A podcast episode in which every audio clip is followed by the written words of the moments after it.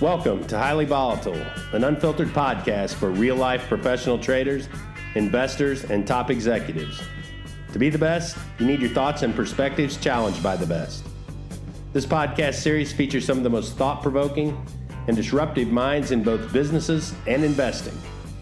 My name is Kevin Van Trump, and I'm joined each podcast by my good friend, legendary trader and angel investor Andy Daniels. Together, we attempt to challenge the conventional and gain a better understanding of the disruptor. We search high and low for wealth hacks and exciting new investment opportunities, but at the same time, try to uncover hidden pitfalls and unforeseen changes coming our direction that might rock our worlds. We hope you're challenged by our unfiltered thoughts and conversations and enjoy our highly volatile podcast.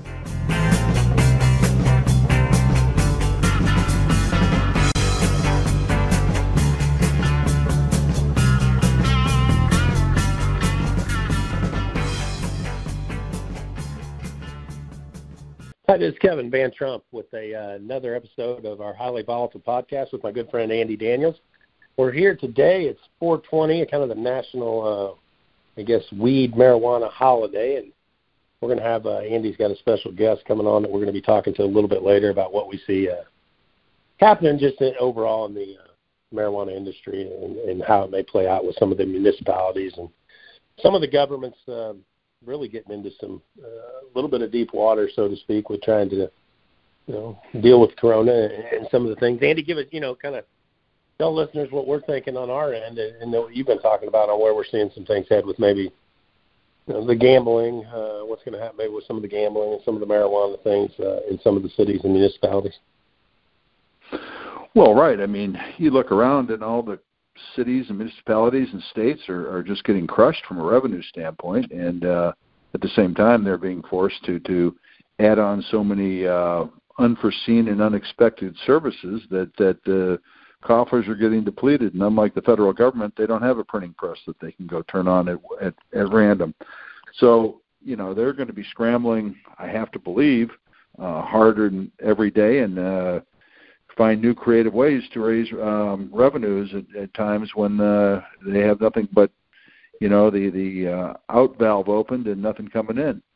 So to that ends, you know we've started to see a lot of states that have been under the crunch from a uh, financial perspective opening up marijuana and, and expanding gambling activities. Illinois probably being the most obvious, where uh, you know they've you know they're they're they're living off of these new revenues and uh um they've expanded i think five or six new gambling licenses. So you know they're hitting everything they can to raise as much money as they can. And i just have to believe we're going to see that spill over uh to many other states um because you know these problems aren't uh endemic just to illinois or just to the midwest. They're they're pretty much prevalent everywhere and it's all exploded in a mushroom cloud uh, based on what we're seeing in the crude oil, or excuse me, the uh, crude oil market. That was another conversation we're going to have, but um, because of the uh, COVID uh, uh, virus. So I don't know. It's going to be yeah. crazy. I mean, these are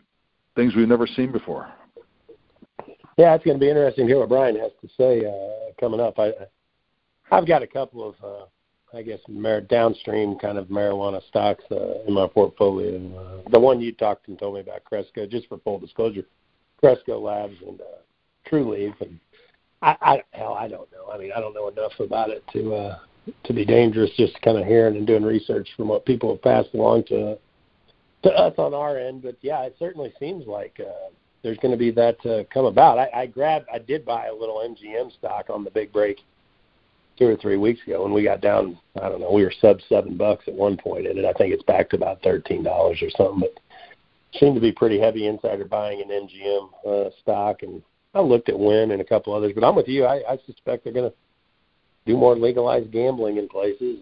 I don't know if that impact. I, I'm not really sure. I don't know if that impacts Vegas MGM stocks adversely, or I don't know if it's a benefit. What do you think? Know, I don't know. Not necessarily. I mean, you know, there are a couple. That, one of the new ones that's going in over in uh, western uh, Illinois towards Rockford is uh, going to be a Hard Rock, and I think that you know the the major casino chains are going to be opening, um, you know, casinos when these licenses become available. it may have an impact on the travel to Vegas, but I don't think it'll necessarily slow down the gambling world.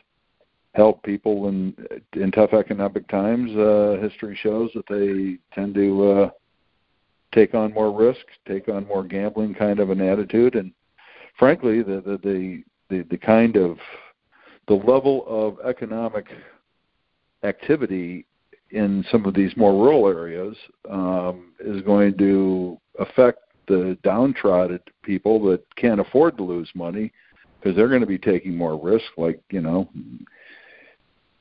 gambling and uh, and and so you know I don't think it does much to help the overall health of the economy because you're really taking from uh, those that can't afford to lose. Yeah, I saw uh, DraftKings. I think they're going to roll out and do their IPOs still, and they're big. And they said, you know, the sports books are obviously getting hammered because there's no there's no no sporting events, and I think they said their biggest um, they're making a lot of bets on Shark Tank. The show Shark Tank, people are betting. I guess that, you know they say here's who's going to be on. Do you think they'll get a deal or not? And who will the deal be with? And then uh, uh, Real Housewives of New York City or something like that. They, those were their biggest two uh, betting platforms in the last few weeks. So I don't know. People must be sitting at home, like you said, being bored. Can you and, imagine uh, how bored they have to be to make a bet on uh, the Housewives of uh, Oh, Beverly shit. Hills? I can't, I can't imagine. I and you accuse me sometimes. Andy and I'll talk during the day, and we'll talk during time. He's like, "You're just bored. You're just trading because you're bored." And I, I, you know, maybe you're right. We were just talking to switch gears a little bit, and we'll get Brian on uh, here in a minute. But we were just talking. Uh, damn, Andy, look what's happening in crude oil. I mean, holy smokes! What are we? Where are we trading at right now? Buck something? A dollar eighty-four. the Um, front end of crude. yeah. Holy shit! It's the craziest thing I've ever seen. It's down sixteen dollars and forty-three cents.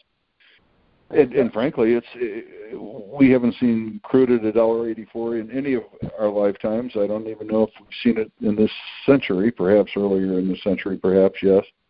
But you know, I No. mean, at the same time, your your, your June is only down three dollars. So June's trading at twenty-two dollars, and uh, essentially May, which is in delivery right now, is trading at a buck eighty-four, a buck eighty-five because there's no place to store it. And it's not like a faucet you can just turn off whenever you want. These these uh wells have to keep pumping until you know it, it's not just something you can do overnight. And there isn't a storage capacity apparently anywhere on on the planet that has any excess room right now. So you know with uh, all the airlines shut down and car traffic and truck traffic at a trickle um you know we're we're just backing up supplies everywhere you can imagine. And I can't even come close to understanding how, with that all that going on, the the, the stock market acts like it's nothing. Uh, it, it makes no sense whatsoever. I mean, you look at uh, corn, yeah, okay, fine, we understand corn's down because of ethanol demand and and the like, but how can this not be having a, a larger impact on the overall economy is beyond my wildest understanding. Do you got an idea, Yeah, I- Kevin? I mean, No, I, I'm telling you. I mean, I think it's nuts. I I know. I remember a well, a buddy of mine from the CME called about three weeks ago. I don't know what it was, maybe three, four weeks, two, three weeks ago, and said they were having to recalibrate um, some of their pricing instruments because they were gonna they had to adjust. So if crude went negative, and I'm like, what are you talking? How's this shit even possible? What? And that's seriously. I so I wouldn't be surprised if the front end of crude. I mean, they recalibrated the system so it can trade to negative, right? I don't even know. I mean, it's it's just nuts. Like you said, there. I guess there's just absolutely nowhere to go with the crude. I uh, I I don't know.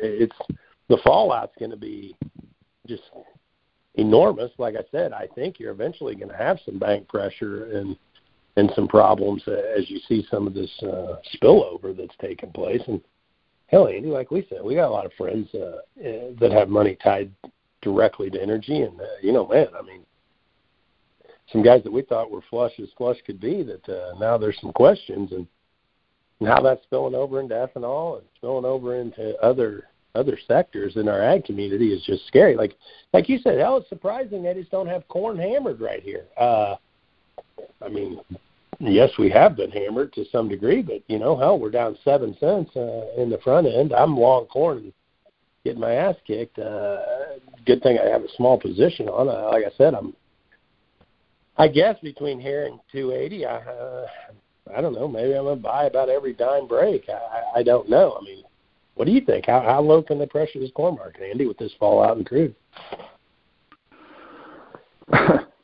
if we, if, I mean, you know, is it going to be Groundhog Day? We're going to get to uh, uh, late May, and we're going to see June crude down here, and and, and um, you know, is this just going to kind of roll forward until it doesn't? And how how does it not stop rolling forward until we either shut some of these wells down? I mean, hell, maybe we're getting 10 million bush uh, barrel a day reduction from uh, from our OPEC uh, um, involvement. You know, yeah. when, when uh, between Russia and, and and Saudi Arabia, but our demand's down 30 million barrels a day. 30 million, I read this morning. So, you know, we're we're you you can't keep putting this other 20 million barrels a day in, in, in storage that doesn't exist. I don't have a clue. I mean, we've never dealt with anything like this before. There isn't a model out there that that you can look at that that has any history here because there is no history here. No. no, look, look, look at what it's doing to ethanol. I mean, they're saying they're saying here you're going to have 50 percent of the of the ethanol production uh, out of capacity. I mean, run rates down 50 percent after this week probably. And holy smokes! I mean, definitely creates a demand issue. Um, I, I don't know. I mean, I know we got a lot of farmers we talk to, and we like Willis sent us that text this weekend. Boy, he's getting super excited to go out and plant three dollar sub three dollar corn. I mean, nobody's excited at, at all. I, I, no. I don't know whether it's light at the end of that tunnel right now with talk of ninety ninety three, whatever you want to say on acres. You know, the USDA is at 97 million. Okay, so they're high. So you're 92, 93, 94. I mean, hell, that's still a ton of acres. I mean, that's more than we planted the last three or four years, and you know, one of the highest numbers we've had in history. well, when we had Tom on the phone a couple of weeks ago, Tom Willis on the phone a couple of weeks ago, we were talking about you know anywhere from three to five hundred million corn that could be added to the balance sheet uh, based on yeah. you know the, the the crude issue. Um, yeah. What if 500 is the low end of that spectrum now, and, and and it's closer to seven or eight hundred million? You know, it depends on how long all this drags out. Because nope. I got to tell you, the more I look around, the more I, you can sit here and say all day long, we're going to open up the economy. Well, touche, congratulations. But until people are willing to participate in that new economy, it isn't going to open up. You can say, oh, we're open for business, but if no one shows up, what are you doing? I mean, this is not going to be over quick. And until you can jab a needle in someone's arm and say you're vac- you're vaccinated, I don't know how we're going to get back to full focus. And until we can test people, you know, on the fly, uh, this isn't going to go away. It just isn't, and it's going to last a hell of a lot longer than I had originally thought. I just don't know what's going to uh, be the catalyst that turns people's minds because 90% of the people out there today, if you ask them, are you more concerned about health or the economy? They're going to tell you the health. Economy comes second. Well, the economy comes second, but at some point, econ- economics and health converge, and they converge in a big way at some point. But um, yeah, I don't know. I, I got more questions than answers. There's no way I can see how. Yeah, like we were, like I I uh, like they were saying how they were going to reopen those restaurants in California, New York. I'm like, that's nuts. I mean, there's no way you're going to be able to do that. I mean, get rid of half your. Well, hell, you own some restaurants, Andy. You know, I mean, you're going to get rid of half your seating. You're going to have to have someone at the front door taking people's temperatures, record it, record all your staff's temperatures, your cooks, your waiters at before every shift, submit it to the health department. No, they said they were talking no more than four people at any one table uh, waiters and waitresses wearing masks, disposable menu. Well, who in the shit's going to go, you know, out to a restaurant and want to have temperature to isn't that? isn't you, just because you don't have a temperature doesn't mean you're you're you're not a, a carrier. I'm with you. That's what I'm saying. But the, you have restaurant owners are like, there's no way we're going to be able to logistically pull this off. And who's going to want to come into the restaurant and you know sit there and enjoy your dinner with all the people masked up, and I don't know. I, I'm with you. I mean, you can say it's reopened, but until everyone's willing to participate, and it doesn't, you know, you have some crazies out there now that are definitely willing to go full bore and participate, but a lot of the smart people uh, and what seems to be smart people and and people with bigger money, I mean, that have more to lose, uh, seem to be playing a little more safe. It feels like, don't you agree? I mean, I do. Certainly, I do. I'm not and, seeing a lot of our friends out and about, running around doing much traveling or anything. So, well, no, yeah, no, I'm with you. I, it's going to change. Like we said, business travel is going to just get decimated. I mean, you're you're going to shut that oh, down. Hotel how, industry like, is going to get crushed. Yeah.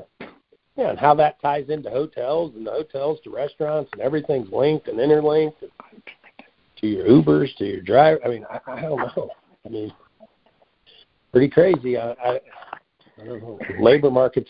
I, I, you know, a lot of these people got the PPP money, so a lot of people will be hiring back their staff because there's a head count uh, tied to that PPP, and you got to have the same head count you had from February of 2019 to June. You know, there's there's an equation, but regardless, you got to have the same type of head count. That's why you're seeing a lot of restaurant owners and people not take the PPP because the clock starts ticking uh, the day you take the money. Let's say you got the money today, you got eight weeks to use it, and you have to have a head count on your uh, payroll that's similar to where you were a year ago.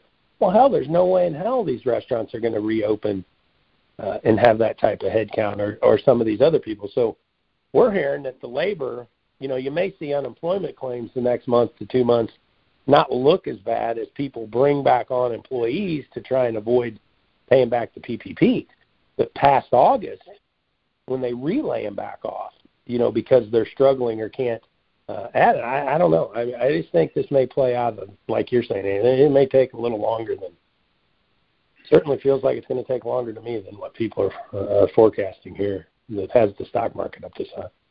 So, yeah, and and you know, just keep in mind we're also the strongest economy. We're the we're the most advanced civilization on planet Earth, and uh, if we're having these problems, think about the rest of the world. Right, it, it, it's magnified just infinitely well, more I think, dramatic just like you said, and I think that's where people don't. Rec- I mean, like Apple, I think sixty percent of their revenues uh, from outside the United States, and I think many of your. I, th- I think I read somewhere that almost fifty-five to sixty percent of your revenue from the S and P 500 is from outside the United States because we've become such a global economy. So, right. You know, I I keep listening to the Corona anywhere is Corona everywhere, and I, you know, unfortunately, that's true. And shit, here here we are. So just like you're saying, how it affects and impacts some of these other nations is it, it it's going to be uh, definitely scary. So, you know, I well, Kevin, you've been. You've I don't been, know what the, uh, we, we you were telling me some some thoughts uh, about different companies you've been talking to. and how they're looking to downsize. You mentioned something about Facebook and a couple uh, large uh, um, corporate type companies. Uh, what what are you hearing on that front that kind of drags this thing out into infinitum? Yeah, like I said, you know, Facebook had come out and they said they were canceling all of their events that had any anything to do with 50 or more people out to June of next year, June 21. Then I was on the call with. ADM, and uh, you know, when we were talking to ADM, and, uh, I was talking to Cole and they said, you know, there's a lot of talk in house and, and calls that come down. You know, when they like reopen their, uh, say, their trading floor at Decatur and everything, they're going to go to you know X number of people per X number of square foot, and it's going to drastically reduce, uh, you know, their office spacing and their their their office. I know they're discussing heavily discussing their offices in Chicago and how they'll bring those people back. You know, are they going to go to a more? We talked about it like an in-house WeWorks type of thing, where they set up just smaller remote offices to allow people to come in and work if they're having problems at home or kids are at home going nuts and you need a, a desk and maybe you can come in and utilize some space and now, I don't know. We, you and I have both talked. We certainly wouldn't want to be holding the deck on a lot of uh, commercial office space, larger commercial office space moving into this. So, you know, I don't know. I, I will say this, and I got a call with a couple of uh, large real estate companies earlier today, and they're saying, "Oh, nothing, nothing's impacting us. Shit, it's crazy. We're we're, going, we're having people wanting to buy houses still, some, and and we're putting offer, and my customers are putting offers in." there's six or seven other offers. And I'm like, oh bullshit. And they're like, I'm serious. But I start thinking about it. What what market though? In, in you know, say under a million for sure. I mean, you're talking anywhere. No, but, but what are you talking about in Kansas City? Are you talking about? Well, I'm talking Kansas City. I've talked to some people out west and out. Okay. So, in Ohio. Uh, I've talked to people out in California, but I started thinking about it, and I started looking at more numbers. Hey, there's everyone that had a house for sale. Most of them pulled their shit off the market. They didn't want people coming yep. in their house. They didn't want. So there's no inventory right now. So I see what they're saying, but they're being falsely. I think they're being falsely misled that there's going to be absolutely no problems because there's just no inventory right here at this particular uh, part. And if you think about it, some people have just gotten their home offices set up, maybe, or they're just hunkered down with their kid. I mean, you're not going to uproot the whole apple cart here. And then where do you have to go, and how do you find a new house and get one and go look at one? Yeah, it's just eh. I'm not buying that line. I I think just like you say, count to ten Mississippi here, and let me know where we're at here in five or six months. I, I think you're going to see some pressure. We got uh, data yesterday from a hedge fund that always gives me data on Google search engines uh, data, and and they said this is they finally they were real early in in the jobs number, seeing the unemployment thing start to tick higher. Now they're finally starting to see bankruptcy searches started to tick higher last week uh, for just you know just average everyday people, and we're starting. They said I don't know whether it was a 15, 20 percent increase, and hell, I don't know. I, I suspect we start to tick higher from there. You know, once some of this I, I guess government money gets behind us a little bit. So I, I don't know. Well, I think but it could. It, uh, it takes time to to get even yeah, get right. prepared to go to file bankruptcy. It gets takes right. time to file for divorce and all these other things, and and, and I'm sure all these all these categories are going to be going up and up and up, and only one can make uh, money on that's the lawyers. you are right there, sir. So well, you got any opinions on uh, any of the ag markets? Are you trading anything right now, Andy? Or? No, I, I. How the hell can you trade a damn thing with the with the kind yeah. of volatility that we're going through right now? I, I want to own beans, but I can't do it uh, just because because you know the, a rolling stone gathers no moss, and you know, you look at corn, and you know, I, I know you've been uh, hell. If I if we weren't going through what we're going through now in, in terms of this crude oil market today, I'd probably be a buyer of corn. I don't disagree with you long term that you know it doesn't belong below, below three bucks and can't stay there, assuming that we have an ethanol industry to uh, to continue to um, take 45% of our production. But nonetheless, uh, and then you look at uh, wheat. I mean, my God, talk about you know the tale of two worlds. Um, so no, I, I I just can't see from a speculative position uh, having an appetite to do much of anything. Um, no, I can't do it. Yeah, I mean the only thing Sorry, we've done is can't do it. tell me your thought on this. The only thing we've done, I, I have lifted some hedges on the way down in uh, in both, and I still have some on. I probably need to roll out more as we make newer lows. I did go out and sell some July 21 uh, wheat. 21, that is.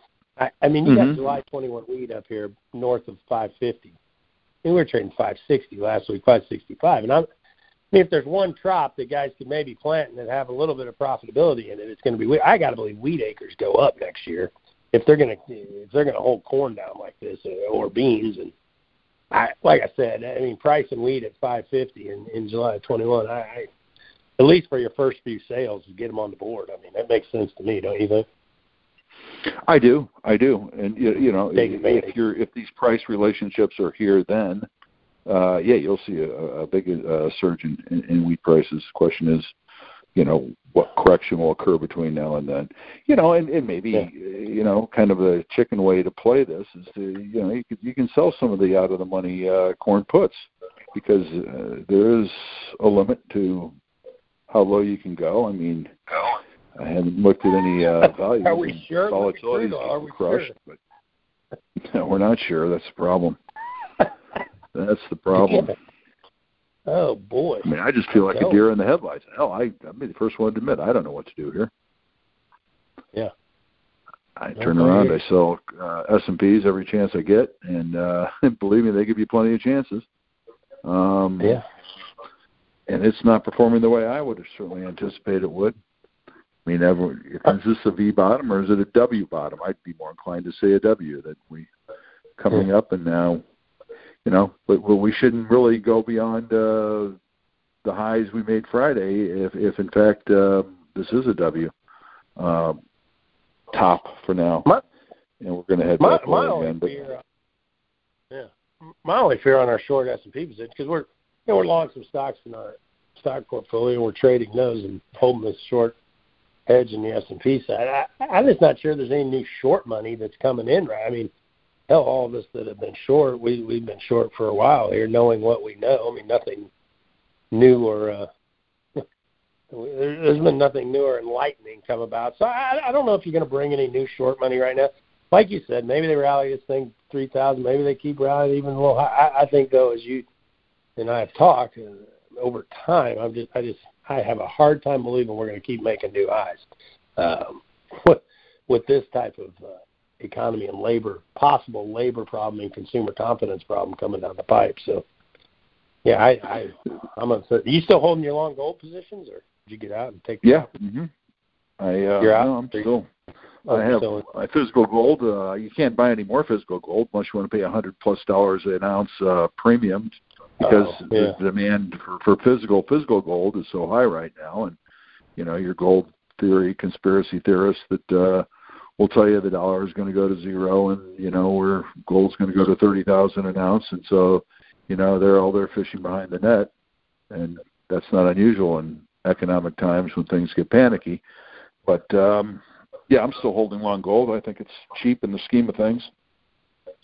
Yeah, no, that makes sense. So, But when it moves fifty or a hundred dollars a day, it's awful hard to uh, feel confident in uh, buying something and uh, and having it randomly move fifty or a hundred dollars for no reason whatsoever that is tied to anything that is economically grounded. It's just the flow of money. Yeah. What are you doing with rice? I don't know. Still in rice? I'm still in rice, but you know, it's it's uh it's a very thin market here. We got we're down to 4,300 contracts in the May and 4,500 in the July, and uh, you know we're starting to get a little new crop hedging taking place here because you know at 12 bucks and up, uh, it's profitable. Uh, even though plantings are way behind in the in this delta where they like they were last year. Um, you are getting a little bit of uh, planting going on in northern Arkansas southern Arkansas, Texas, uh, Mississippi, Louisiana all got clobbered with recent rains. So they're shut down for another four or five days and see how the next systems come through. But it looks like there's a system almost every four or five days going forward. So, you know, there's still questions about getting it planted. But as far as old crop supplies, close your eyes. What do you see? Nothing. There's nothing left. And I don't think you're going to get any deliveries against the May. And you know, it could do some crazy, crazy things. We've never seen May inverted over July like we are right now in the history of rice trading, and uh, I don't know if that's going to. Um, I don't see that going away. I think the shorts and the old crop have uh, are going to get an ass aching here pretty quick. I hear you, buddy. So, well, you want to get Brian on, and we'll get Brian talk to him about what's happening in uh, he sees happening in the marijuana space, and and we'll uh, go from there. Sound good? Yeah, that sounds great. Yeah, let's do that. All right, buddy. Okay, great. Um, well, I wanted to uh, introduce our our, uh, our special guest today, Brian Schindler. Brian's the uh, executive vice president of finance for a uh, major uh, uh, marijuana company called Grassroots Cannabis. Um, Grassroots uh, operates a, a vertically integrated uh, cannabis business uh, that currently is operating in 12 states with over 900 employees. In fact, back uh, last summer, they they signed a deal to uh, be bought and merged with uh, Curaleaf Holdings, which, when that transaction's done, hopefully sometime in this summer, uh, June, July, depending on uh, how the Corona effect pushes everything back, um, they, the, it, the merger will result in uh, a combined company that will be the largest cannabis company in the entire world, um, vertically integrated in over 20 different states in the U.S. And in addition to that, in his spare time, Brian uh, has been an active private investor across the cannabis space and also serves on, on the advisory board for Altitude Investments, uh, a cannabis uh, investment uh, fund based out of New York, and he also serves on the advisory board for AIM PLC, an investment company based out of London, focusing on the uh, European cannabis business. So, Brian, I knew you as a professional golfer back in your day. I guess most of our interactions have been on the golf course, but uh, wanted to welcome you and uh, see what the rest of your world looks like. And super excited to have you on the call today because uh, you know the, we our audience really hasn't uh, has some misconceptions, I think, if you will, about the marijuana space and, and what it's all about. And uh, so, uh, Brian, thank you and welcome. Well, thank you very much for for having me on, particularly on 420, which is uh, a uh, a big day in the uh, in the, in the in the in the cannabis culture, if you will. Yeah, tell us about that. What is 420 all about, Brian? So 4, 420 um, kind of took on a life of its own, but um, in the um, in the uh, California, or, or, or, at least in the in the legend of, uh, of, of of California cannabis, you know, dating back to I guess probably the late 60s, early 70s, a group of high school students in San Rafael, California, uh, would get together at 4:20 p.m. and would you know smoke a joint or whatever, and uh, it just somehow uh, took on a life of its own, or or the or the story spread, or people kind of kind of liked the sound of you know a 420, uh, or or it was even code for a 420, you know, to to you know to that activity back in the in the counterculture days. It somehow has survived, you know, through to today and and, and become a bit of a, uh, a nationally recognized holiday, holiday, if you will, which is uh, kind of interesting. But yeah, so, supposedly started with four four guys at San, Raf, San Rafael High School in the early 70s. yeah, it's amazing how uh, our culture, uh, how, how different uh, things start. Halloween, and there are a lot of them that we could go on and on about. Kevin, I know uh, one of the reasons we wanted to uh, get Brian on the phone today was to to talk a little bit about some conceptions that are out there in the uh, ag space, which tends to be a good part of our listeners. And and you had a few questions in that regard. So uh, why don't you yeah. start out, Kevin?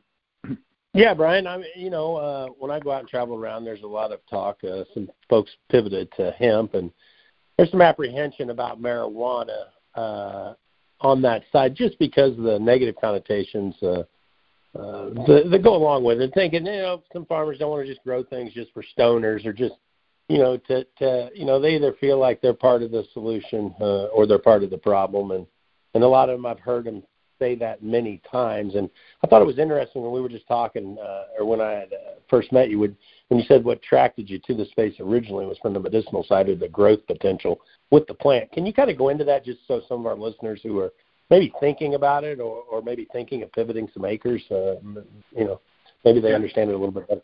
Yeah. Yeah, I'd love to, love to. So, so you know, I, I uh, you know, I, I was an institutional investor for years worked for uh, hedge funds, private equity funds, and um, you know left in uh, 2017. Was looking for some, you know, for something interesting to do, um, and um, uh, I had a couple friends who were kind of nosing around doing some research on the medicinal side on cannabis. And uh, the more I read, and the more uh, you know, really the more interesting it got. And and so really, my thesis on coming uh, and, and on, on it really looking at getting more active on the cannabis side um, was really tied to the disruption that I saw created by this this plant. And you know, what most people don't focus on or maybe don't realize um, is that there are roughly 110 identified derivatives of the cannabis plant, and only one of those um, is psychotropic and therefore gets you high. That's THC. Um, the other derivatives of the plant um, have various impacts on your endocannabinoid system, which is the pain management system within your body, but have really never gone through any rigorous research or analysis because you know, federal government banned all research uh, tied to anything related to cannabis uh, in 1971, and even prior to that, um, there were some um, restrictions back in those days as well. So, you know, we lost, you know, a solid 50 years. And so, you know, if you really take a look at what's going on out there, you know, you've had a uh, derivative of the, of the plant, uh, can, um, uh, CBD, which in its purest form uh, was patented by a firm called GW Pharma, which trades on the exchange um, under the under the uh, brand name cannabidiol which has been fully approved by the FDA and has shown uh, immense promise and, and uh, effectiveness in uh, in uh, treating childhood epilepsy, and um, um, which was really a game changer. Um, you've got uh, other derivatives like um, CBN, which has been shown to have impacts on uh, on managing sleep and helping people that are having trouble sleeping. You know, you can imagine how big the the Ambien and sleep management uh, world is, and also, you know, a lot of people would prefer to take a natural substance rather than a chemical substance. Um, so tr- tremendous disruption that, that, that could occur there. You're seeing THCV, again, non-psychotropic derivative of the plant, which has been shown to uh, be very useful for diet and um, appetite suppressant. And you can imagine how big the diet industry is. Uh, you've got you know various applications potentially for either nutraceutical, even beauty, um, and uh, also you know anxiety and pain management. So really, uh, it, it's you know I, I, the the excitement for me in taking a look at this industry and this you know this this business was not that you know Susie soccer mom's going to come home and have a puff off of her vape pen instead of a glass of wine. Although I think ultimately that that may occur because there, there are no calories in the puffs off the vape pen and, and there are in the wine. But really because of the disruption that I think we will probably see, likely see in uh, in these various industries as we find out more and more on the research side. Now, the other the other part of this, and this is I think pretty uh, pretty well established at this point, is that you know there was a, a, a misconception out there that in some way, shape, or form, cannabis was a gateway drug to opioids, and um, you know was was uh, potentially a problem for some of those reasons. And in fact, after a lot of studies and a lot of research, they've found that it is in fact a gateway. It's a gateway off of opioids and has been extremely helpful because it's not addictive in the ways that opioids are addictive. Um, and it's a you know natural substance. You can't. No one in the history of medicine or mankind has died of a um, cannabis-related overdose. True story. Uh, however, you can obviously die from fentanyl and uh, a whole bunch of other bad stuff that's out there in the opioid universe. So, you know, for just a, a, a lot of reasons um, that uh, I thought would be very, you know, that, that, that for me created a, uh, a situation where you know, people were still figuring it out. A lot of folks in the investment community couldn't touch it because of uh, the fact that their funds wouldn't allow it. It's federally illegal. Uh, the big banks can't touch it. Goldman Sachs can't touch it. You know, um, the only real people playing in the game were family offices and private pockets of capital. And you know, I got very geeked up on the science side and the disruption side, and thought, um, you know, that this would probably, you know, this is probably one of the more interesting themes that I've seen in quite a while. Well, that's perfect. Perfect. Hey, Brian, tell what Andy. I'll let you, just one more thing on the uh, really on the farm side. You know, we've seen a lot of our producers, not a lot, but we've seen a fair amount, get really interested and pivot a little bit uh, and pivots makers in, into hemp and not either making a play on the industrial side of the hemp or the CBD side. Now, you know, man, they got smoked this last year too. A lot of guys just because there was nowhere to deliver. What, you know, how do you see that playing out uh, in your space? Yeah, look, we we we had um, we we overall you know, long, longer term, we're bullish on uh, hemp-derived CBD. Um, the problem is it, it got it, it became very overhyped um, in a very you know relatively short period of time. You know, I you know I, I probably never heard of CBD three years ago, and you know I uh, um, it's something that I use every day. Again, it's not it's non psychotropic. Um, it's good for uh, it's good for um, pain, bad back, all that stuff. It's also good for anxiety. Um, and um, but the FDA has really dragged its feet as to how to classify CBD, and um, therefore a lot of people got very hyped up on the demand side that the, the demand was going to be off the charts.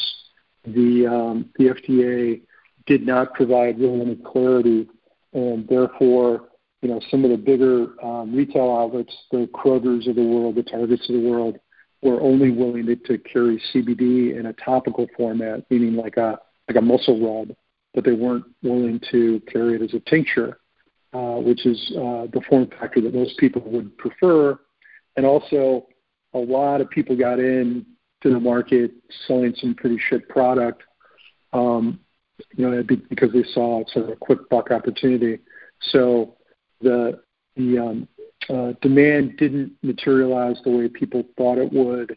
Uh, meanwhile, um, I think some farmers were probably led to believe that you know that, that, that it was really uh, an opportune time to con- convert to hemp, and they you know converted enough acres to matter, and then were left in the lurch because there really weren't enough uh, processors who would take the product to uh, because the demand for the oil, which is really you know what you what you're deriving from the hemp, um, wasn't there. So it's, really pretty pretty bad story uh, of a you know and, and a couple couple of fairly large bankruptcies. Gen, GenCanna, which was a uh, very um, what you know kind of you know kind of a hot um, company, you know hot hot investment company, you know hot hot investment thesis they bought up a lot of acreage in Kentucky, uh, converted it to hemp. They had a, a monster processing facility down there. You know, they're now bankrupt. And um, so, you know, you've seen a lot of uh, bad stories hemp. So I think you're going to see, at least in the short term, people rotate out until they get a lot more clarity on uh, how the feds are going to come down, whether it's a food additive, whether it's a drug. You know, the FDA you know, is, is still, you know, still studying it, so to speak, and you know, with COVID and everything else going on, I expect that you know the delays will continue on on uh, on getting clarity from them. Perfect. Thank you. Andy? There seems to be a huge disparity between state and federal law, and uh, we, we were kind of doing battle. It seems. Uh, I watched a uh, a History Channel special last night, and there was this woman on there talking about you know, trucking plants from California to Colorado, and if she got pulled over, she could spend 20 years in federal penitentiary, and you know, having to carry you know copious quantities of cash around because uh, you know the the cash having to take cash and, and no credit cards. So there are banking issues um, at the FTC. There's FCC issues. There are all sorts of different things that really seem to be kind of blocking this whole transition and, and integration into society um, from the federal perspective, and, and how do you see that playing out? Yeah, well, it's going to be interesting. The the um, the the, the um, COVID situation, I think, is actually going to be a help um, to hmm. Uh, moving some things along with respect to both some individual states and also um, with respect to um, with respect to some things on the federal government level. Um, people within the industry, we don't, we've never advocated for full legalization. We don't, we don't want what Canada did. We don't want a full legalization at the, at the federal level. What we advocate for is really states' rights. You know, if the state of Indiana doesn't want uh, to approve cannabis, they can opt out. It, it, it would be very similar to um, to what's happening or what or what did happen with uh, sports gambling. Um, you know, New, New Jersey and Illinois wanted it. Great, you know, under a states' rights convention, it can do it. Um, certain states don't. Fine, they don't have to do it. It's really uh, within the state's purview. The federal government just provides guardrails that if you are going to do it, then um, it has to uh, purport to certain guidelines, etc. Um, one of the things that we find, you know, that we that has come to the to the fore with respect to, to COVID is that you know we operate in 12 states. In each of our 12 states, we've been deemed essential.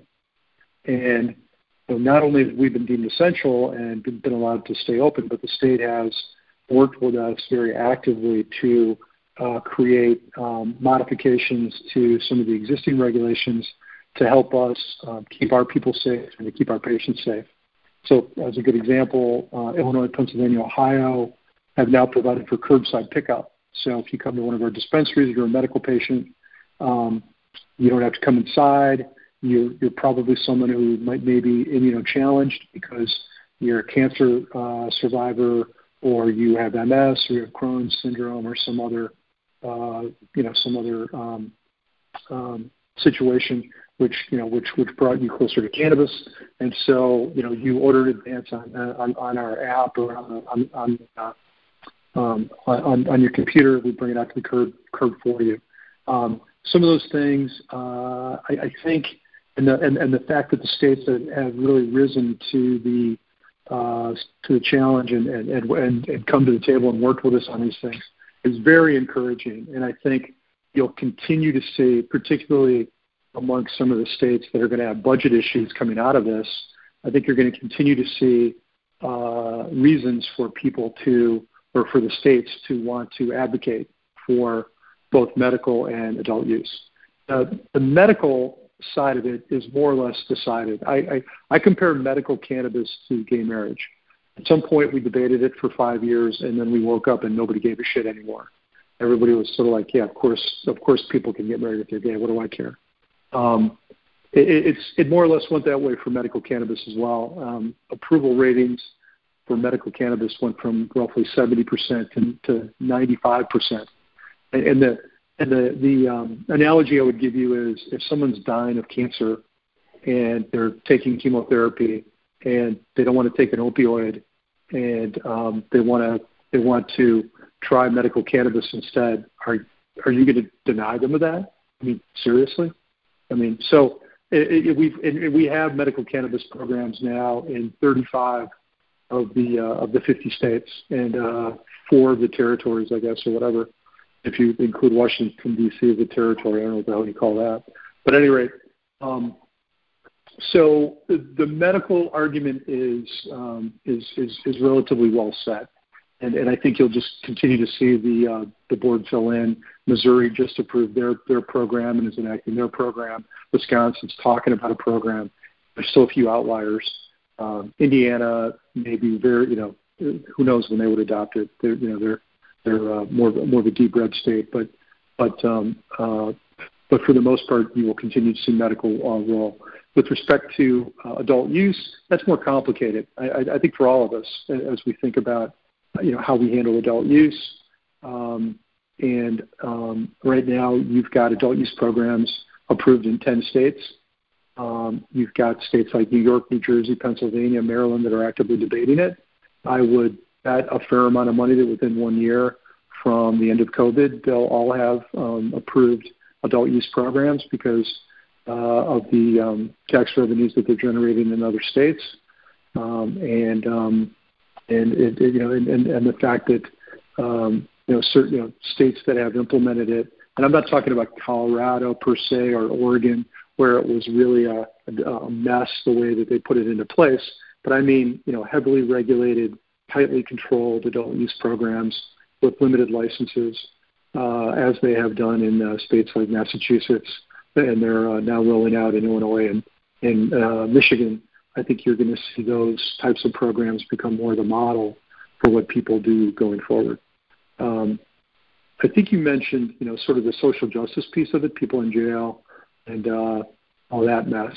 You know, you are seeing people's um, um, people's uh, records being expunged for minor cannabis crimes. You have to remember, you know, in the fight on drugs and the and um, you know the the big push in the uh, in the, Reagan era would survive that. You know, they had like a two strikes and you're out kind of kind of deal, where if you got caught twice on minor on minor cannabis offenses, you could be put in jail for five five five years, seven years, whatever. So you know, there's still people serving time in states where um, they now have legal um, medical programs, or in, in certain cases, legal medical and adult use programs. Now, State of Illinois expunged a number of people's records. Uh, state of New York's already done that, uh, even though they haven't passed adult use. You know, it's uh, people are, are very onto this that there's a social justice issue involved, and if you really look at the demographics of, of you know what of who ended up being the victim of those types of of uh, of activities, you know, where people were being thrown in on minor charges, it was uh, you know far and away the black community and the Hispanic community. Um, so there was a uh, there, there, there are other reasons to want to rectify these these mistakes, if you will. Fascinating. Now, in terms of uh, budget or uh, banking, you can you, you can't use credit cards to buy things. You can only use yeah. cash, and and there's there's certain banks they have to be state chartered banks or something in order to make deposits. Uh, so that that's kind of a little bit of a uh, disconnect between the federal and the state level as well. How how do you see that resolving itself? Yeah, look, this is this is uh, this is one of the things that drives us berserk, right? Because um, you know we we we are you know we are legal within all the confines of you know the state of Illinois, the state of Massachusetts, state of Pennsylvania, state of Ohio, and we have to comply with regulators in each of those individual states. However, because the federal government still deems uh, cannabis to be federally illegal, we are not allowed to access the federal banking system and therefore firms like you know you know to your your typical clearing you know money money clearing firms uh, like Visa, Mastercard, you know any of the any of the credit card companies, etc., are unable to process payments for the cannabis industry. So yeah, 100%. We did, as an example, grassroots did 90 million of business last year, and you know, 100% of that is cash, um, and that cash has to be deposited in state chartered banks which we would argue is a uh, you know is is not only cumbersome to us, but it's really a um, it's really a problem because as these as these businesses grow, do you really want um, you know security companies moving around that much cash outside the Federal Reserve System? I mean, you know, any any normal business, any normal ninety million dollar business would have a local bank that provided cash management, and you know, if you had if you had operations in various states, they'd provide a sweep account for you. They'd probably provide you a revolver, you know, all that, you know, all, all your all your typical banking services. We're blacked out from 100% of that, um, and and cannot use um, you know Visa or any of the, or, or any of the credit cards. Um, there is a um, there is legislation that was proposed last fall in the House of Representatives. It passed with 93 Republican votes um, including Kevin McCarthy and other, you know, other others within the Republican leadership, um, called the SAFE Act. Don't ask me to remind to, to remember what SAFE stands for, but it's the SAFE Act. Basically, a cannabis banking bill which allows uh, cannabis companies access to federal federal banking as long as they are operating within the uh, guidelines of a state mandated program and it would free up Visa and Mastercard to start processing payments for us. It would free us up to get a loan from a local bank or a bank that you know is under the federal, you know, under, under the Fed charter. Um, you know, that would be absolutely, you know, who, who's who's on the other side of that? I mean, I, I I can't even figure out who would lobby against that. I mean, because it's not it's not it's not legalizing cannabis. It's just saying I don't want guys driving around in vans full of hundred dollar bills with with rubber bands around it, right? I mean, like, how can that be productive? How can that be good? Um, so, um, yeah, so that the SAFE Act would be very important. Notably, it has been inserted into the bill that they're trying to approve by Wednesday next week. And so we may, the cannabis industry may be a beneficiary of um, what's happening in the uh, second round bill because uh, certain of the House members uh, want the um, Senate to um, step up and approve that as part of uh, as, as part of the deal to get that done. So who knows? It may be lost in the final negotiation, but right now it's supposedly in there, which has created a little bit of excitement within the industry. Um, so the so bigger the, issue, the, the, the Congress passed it, but the Senate is uh, blocking it. Is that right? Yeah, Congress Congress had 93 Republican votes, Andy, which you know you know how hard that is on anything, right? Yeah, right, sure. I mean, they, they had yeah, well, they had two, you know, they had they had whatever they, you know, whatever they had, 280 or whatever, the Democrats, but they had 93 Republicans. They had the Republican leadership. So McConnell just won't bring it to the floor.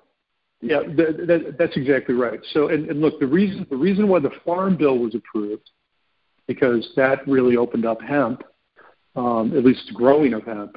Now, think about where he's from. He's from Kentucky. A lot of Right. tobacco uh, land that has been repurposed or needs to be repurposed, and he thought and was lobbied that uh, hemp could fill that void.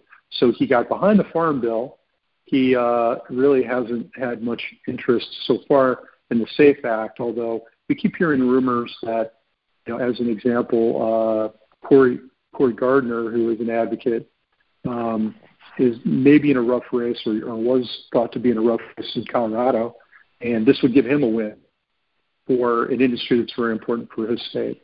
So uh, there was some thinking that politics may get involved, which would be very you know, great by me. I don't really care how it gets done. It just seems idiotic that, that it hasn't been because it's such an easy fix, and I think it helps everybody. Um, the other Right. piece of it that I would really want in the SAFE bill is the ability to, to, to list on U.S. exchanges. I mean, the problem, the, the biggest problem we have is not not moving cash around. The biggest problem is we can't raise capital in, in the United States legally. We have to raise Mhm. capital in Canada, and believe me, I mean, you know, and it- which, which is what has created such a mess as to how all these things trade because everybody flew up to Canada or you know or, or, or started buying stocks up in Canada because they of all the excitement around cannabis. And uh, it turned out that you know that wasn't what they what they hoped it was. And the better companies are located in the US and we don't have access. So it's been it's you know it's it's it's a mess. It's you know it's sort of like in- being in a sword fight with uh, you know one or both arms tied behind your back Hey, Well, Brian, I got uh, Andy. You get, I got a Go question. ahead, no, for you, go, Brian. okay, go.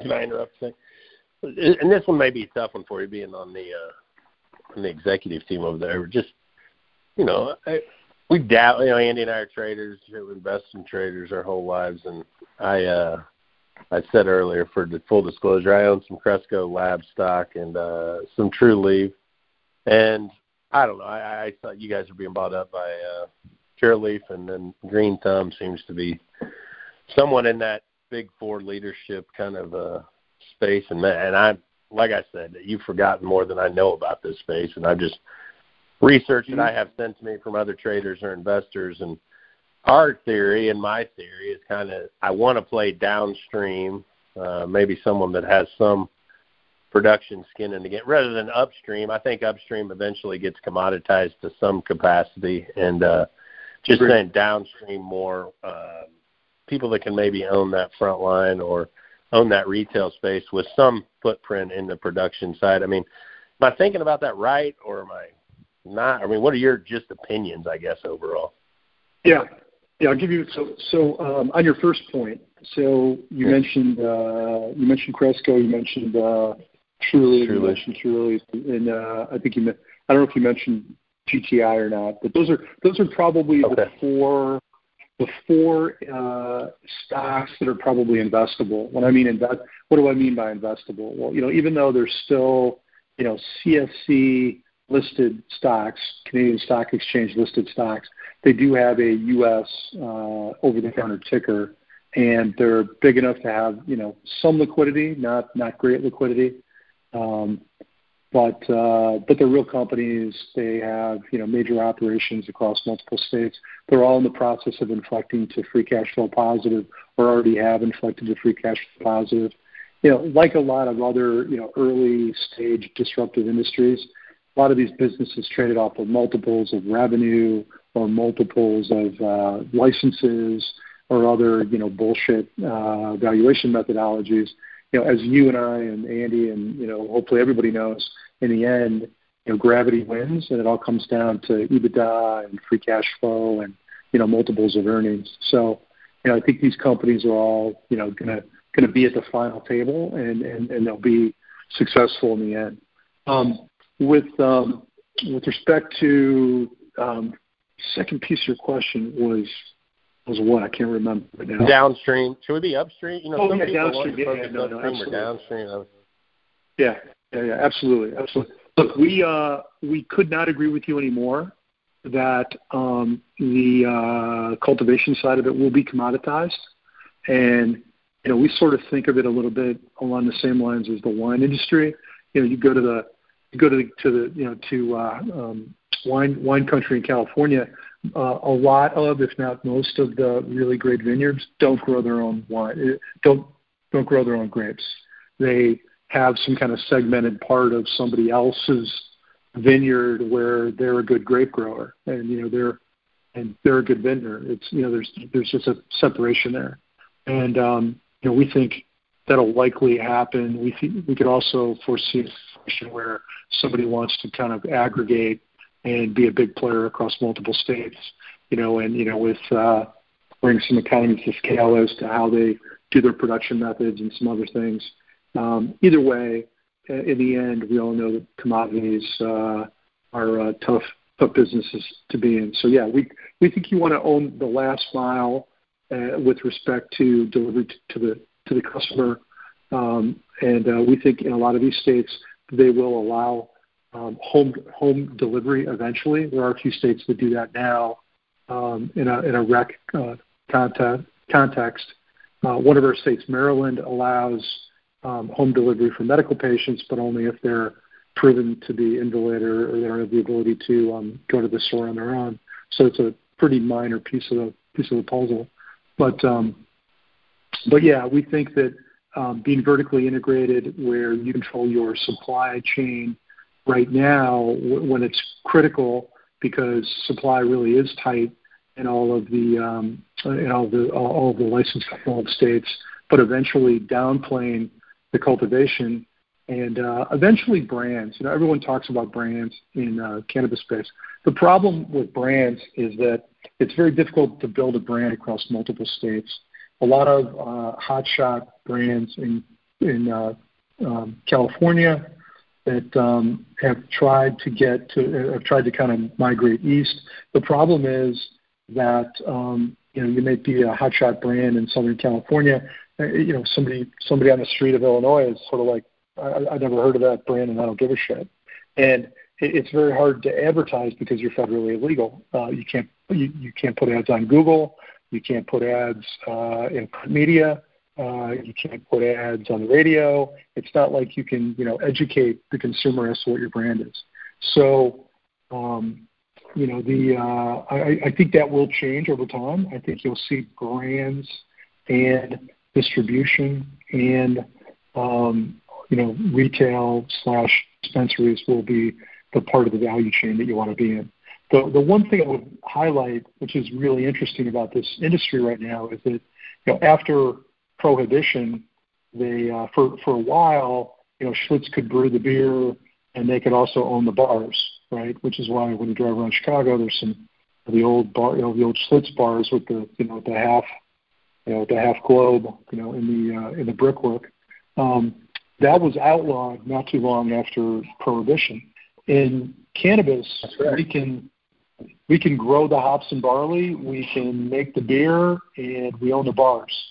Um, so you know, and at some point that could um, be disrupted. You know, I could see a an evolution down the road. You know, hopefully after I've cashed out, where um, they put a, a distribution chain in it. You know, like they like they have for alcohol. But right now, right. you know, being there's a, it, it's very powerful being uh, being uh, vertically integrated. Oh, yeah, I, I, I agree. That's about, very uh, interesting. Yeah, it's interesting. Yeah, you thought about a lot of those things, radio and uh, and advertising and and uh, you know carrying a brand across the state line and all these kinds of things make it tough. And so if we, when you look at the price the value, uh, current value of a lot of these stocks. I mean, I would think first of all in Canada you're not getting multiples like you would on the Nasdaq or on the New York Exchange, for one, and then are all these safe kind of uh, um, uh, barriers, um, you know, being able to communicate FCC um, barriers, uh, FTC, FAA or F, yeah, FAA, um, are, are you about FAA. are, are they holding? Are, are they holding? Uh, um, are, ho- are they holding the valuations down? Because I mean, in the last year, you look at 52-week highs on uh, many of these stocks. I mean, they're down. Hell, they're down 60, 70 percent. What, yeah, what, no, that's why right. and what's right. Well, look, well, so so what happened, Andy? Um, so first of all, you had uh, you, had you had an overhyped you had an overhyped uh, industry in Canada. So at, at, at one point last year, this is how bad it got. The top five Canadian market cap companies, top five, only the top five. There were probably, you know, a hundred of them that traded, but only the top five market cap would have been fifty billion dollars. Top five, top five companies. In all of Can- in all of Canada last year, they sold roughly a billion dollars of cannabis. So the top five traded for 50x multiple of what the entire country sold in that year in cannabis. Okay, I mean it was a screaming short, and shame on me for not you know being a bit more active on it. But honestly, these guys, you know, guys who shorted Canopy Growth at 40, you know, had to watch it go to 60 before it came back to 20. So, it, you know, it, it, it's kind of like you know shorting Tesla. You know, it, it you know it, you're, you're you're fighting against some people that are committed on the other side of the trade. Um, so, and, and, and it's not necessarily a very deep market as far as getting borrow on some of these companies. So, um, it was kind of tough to really affect that trade in size. Now, uh, the, the problem specifically with the U.S. guys um, is that um, they, they, they went public via what they call a re- re- reverse takeover. So basically, they found a shell on the Canadian Stock Exchange. They merged into the shell and um, became public through a through a reverse takeover. And that was the uh, the method of choice for company for, for really all all the big guys, GTI, Curaleaf, Cresco, Trulieve. They all they all went that route, Harvest, etc. And um, when, when when you do that, you don't have to file anything that looks remotely like an S1 or a, a full compliance document under the SEC rules in, in the U.S. And therefore, it's a merger, you can put anything you want in the merger agreement. So in the merger agreement, they, just basically put together a flip deck, would show a hockey stick projection with no uh, accounting for the amount of capital or potential, you know, that, that needed to be spent to build out the assets to get to those kind of revenue levels, what kind of dilution that might create, uh, or the time delays because of all the regulatory issues. And so it really uh, they all they all just got re re-rated when people figured out that oh my god you know like they're they've got to raise a hundred million dollars to to you know to to to build out their platform. And even when it's built out you know they're not going to do 500 million in revenue they're going to do 300 million in revenue. And so you know all these things came back down to earth. And you know lo and behold people are actually running EBITDA multiples up in 2021 2022 you know assumed EBITDA now which you know at least we're in, in the right ballpark. Before we were you know out in the streets somewhere out at out at Waveland in Sheffield, you know nowhere we we weren't weren't in the ballpark as to how to value these companies. So yeah, it's been a, it's been an implosion. It's been pretty ugly for uh, for uh, you know active investors across the space. But I think we're at a place now where people you know are focused on the right things, and I think you'll see a lot more discipline from here. Perfect, Brian. And so, do you look for uh, what? What do you see the direction of uh, overall the, the the generic direction of of the um, valuation uh, market going here for for the cannabis space? Well, I, I mean, I do think that um, anything that happens on the federal side is going to be, uh, is, you know, will be a positive catalyst, right? So the way the way I tend to look at it, you know, is is uh, you know what could happen that could be negative, and what could happen that would be a positive catalyst. Um, on the negative side, obviously, you know, we could have um, some kind of you know Trump Trump wins, he brings in a new attorney general who is you know viciously against cannabis and and does everything he can to be a pain in the ass not unlike uh, his his prior attorney general, right? Um, so that's that's one scenario. Okay, that's you know, but but if you look at sort of the other side of it, if you believe that of the states of Arizona, New York, Pennsylvania, New Jersey, or Connecticut, that maybe one or two of those convert to adult use in the next 12 months, and maybe even more than those over the next 12 to 18 months, maybe more like three to four of those states, that that's going to be the, the, the, those will be major catalysts. right now the largest, um, you know, largest, um, you know, sort of medical state, you know, sort of what I'll call east of the Mississippi state that's adopted cannabis uh, has been Illinois, right? And you know, it's 12.8 million people. You know, if you throw New York into that mix and New Jersey, Pennsylvania, Connecticut, you know, now you've got a big block of um, of you know of of, of potential revenue. I mean, state of Illinois last year um, did about $400 million uh, of, of cannabis revenues. This year, its first year of adult use, the projection is closer to 900 million. Now, you know, I mean, why only 900 million? It's because there's not enough supply. They they they they you know rolled this out very quickly, and you know if you went to a dispensary in the state of Illinois, you know right now inventory is being preserved for medical patients and as a recreational user or, or adult use buyer, there's very little product available for you. Um, that'll rectify itself. Everyone's you know scurrying to, to build more capacity in the state of Illinois. Ultimately, we believe it's more like a two billion to 2.5 billion dollar industry in the state of Illinois. Take a look at what that would mean in New Jersey, you know, Pennsylvania, some of those states. Um, you know, where uh, clearly Cuomo wanted it on the agenda and was upset that COVID got in the way this year, but it, it, it'll it'll it'll be back on his agenda for sure. Um, so I think you know as I look at um, you know sort of where things go from here, I think anything like the SAFE Act passing this week would be a positive catalyst. Uh, and you know a couple of the individual bigger states. Uh, that would be a big catalyst. Ultimately, the huge catalyst would be allowing public listings of, uh, of U.S. companies in the U.S. you know, and on U.S. exchanges.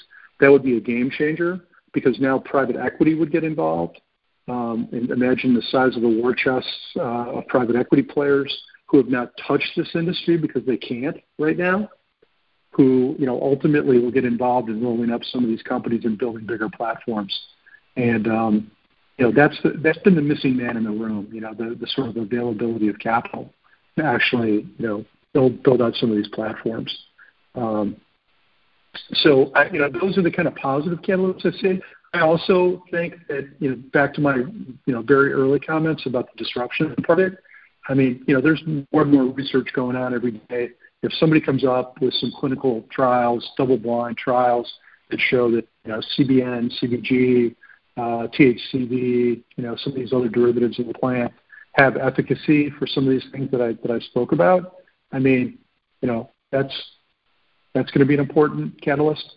Um, so I, I, I look at you know there's there's kind of one clear negative potential catalyst. I think there's a variety of potential positive catalysts. So I I remain bullish.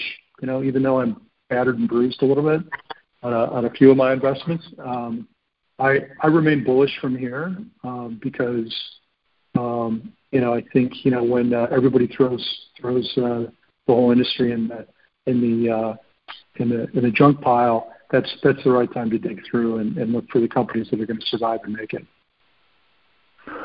Wow. Well, Brian, I, I uh, I've learned an awful lot today. I don't know about you, Kevin, but uh, I sure feel like I'm uh, I'm educated and uh, have really walked away with a much different perspective of the whole space than I had before. And uh, thank you for that. Um, I'm not sure. Kevin, did you have anything else you wanted to add or uh, issues you wanted to cover? No, I think no, I think Brian did a hell of a job. Uh, like I said, hit uh, some of the big marks, and I think will really uh, you know help some of our listeners and some of the people in the ag space kind of as they compare and make the references to uh, the hemp or the CBD. And I just thought there was a lot of, uh, like you said, a lot of interesting dynamics uh, that are going to shake out and, and take place as this evolves, and I think he he laid a, a good groundwork for us to pay attention and where we may be able to fit in in some of those and uh, and some investment opportunities to look at moving forward. So I appreciate it, Brian. Certainly. Yeah, look, it's it's going to be an interesting uh, two or three years. Um, I think you know even even even even in a Trump scenario, I think the uh, I think the um, uh, the the groundwork has been laid. You know, getting people like Kevin McCarthy behind the SAFE Act. That was a that was a seminal moment. I mean, that's that's that's important.